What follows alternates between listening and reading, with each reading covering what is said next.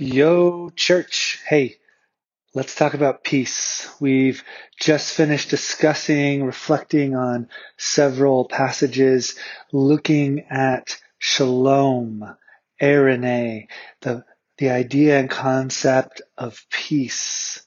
I want to read to you Colossians 1 19 and 20. For God was pleased to have all his fullness dwell in Jesus and through Jesus to reconcile to himself all things, whether things on earth or things in heaven by making peace through his blood shed on the cross. I want to talk about something that doesn't often enter the conversation of peace in religious environments, Christian environments, evangelical environments. Peace, we've said, is shalom, which is connected to the idea of wholeness. And it's not just personal wholeness. It's not just spiritual wholeness in the sense that it's my relationship with God. It's not just relational wholeness, that it's my relationship to others, but it's also a very physical wholeness.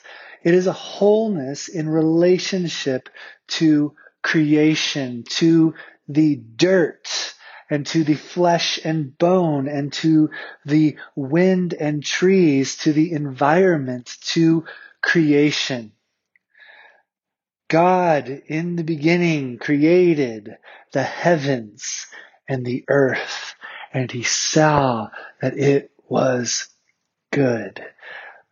The goodness of creation is affirmed over and over in Genesis and throughout scriptures. And when we see shalom discussed and God being and bringing about shalom, we see it holistically proclaimed that it not only brings peace to God, but peace to relationships and peace to creation, to the physical environment in which we live. And so we see that in Jesus, God is reconciling, restoring, making all things new.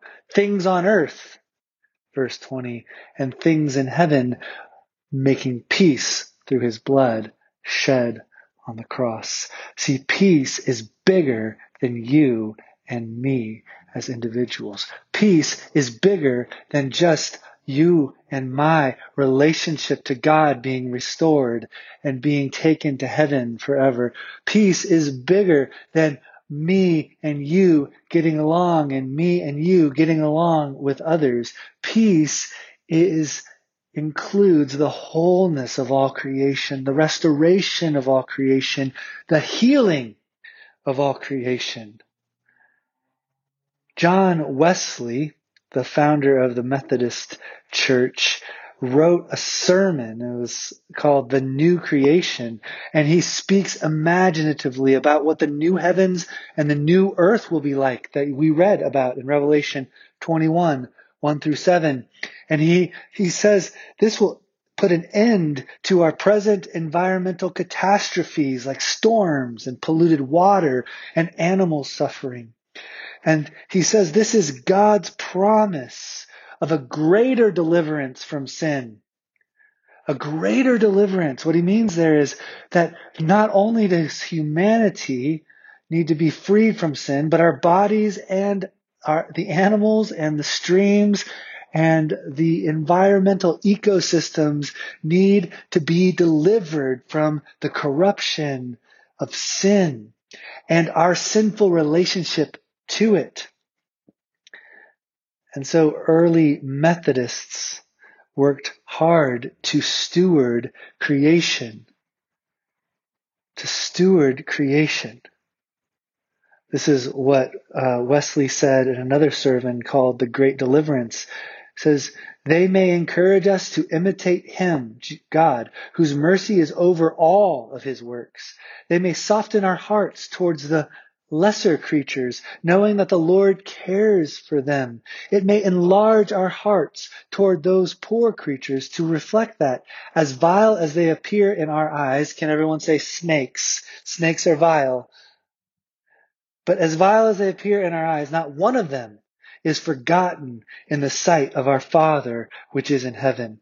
Yea, let us habituate ourselves to look forward beyond this present scene of bondage to the happy time when they will be delivered, therefore, therefrom into the liberty of the children of God. The great deliverance. So let's just open our our horizons, broaden our imaginations for this deliverance that God has won by the blood of Jesus as the blood of Jesus seeped into the very ground at Golgotha, right, in Jerusalem, the healing of creation began, of the very dirt, the pollution, the scarring of the planet, and the call and the invitation to be stewards, to take dominion, not to dominate, right?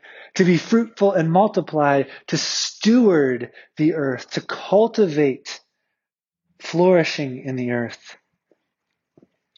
May we hear the psalm, right? Psalm 24, 1, the earth is the Lord's and everything in it. May we hear the call in Genesis 1, 28 that we are trustees. We are put in charge to care for creation.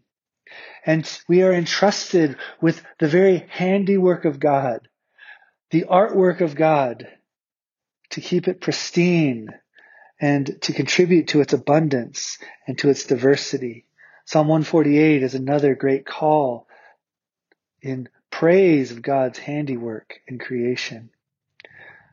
So, God in Jesus is reconciling all things to himself and he has bought peace, shalom, wholeness in all directions, including the physical world by his blood. And the new heavens, the new earth is a renewed world and we live in light of his future work. And he is doing even now what he will do then, healing creation inviting us to be stewards of shalom on the earth. So what can we do?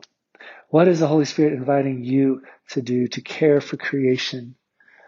To not overconsume, to not overpollute, to be a part of the cleansing and the healing of the earth. This is part of shalom. So let us be people of peace people of peace. Love you, church.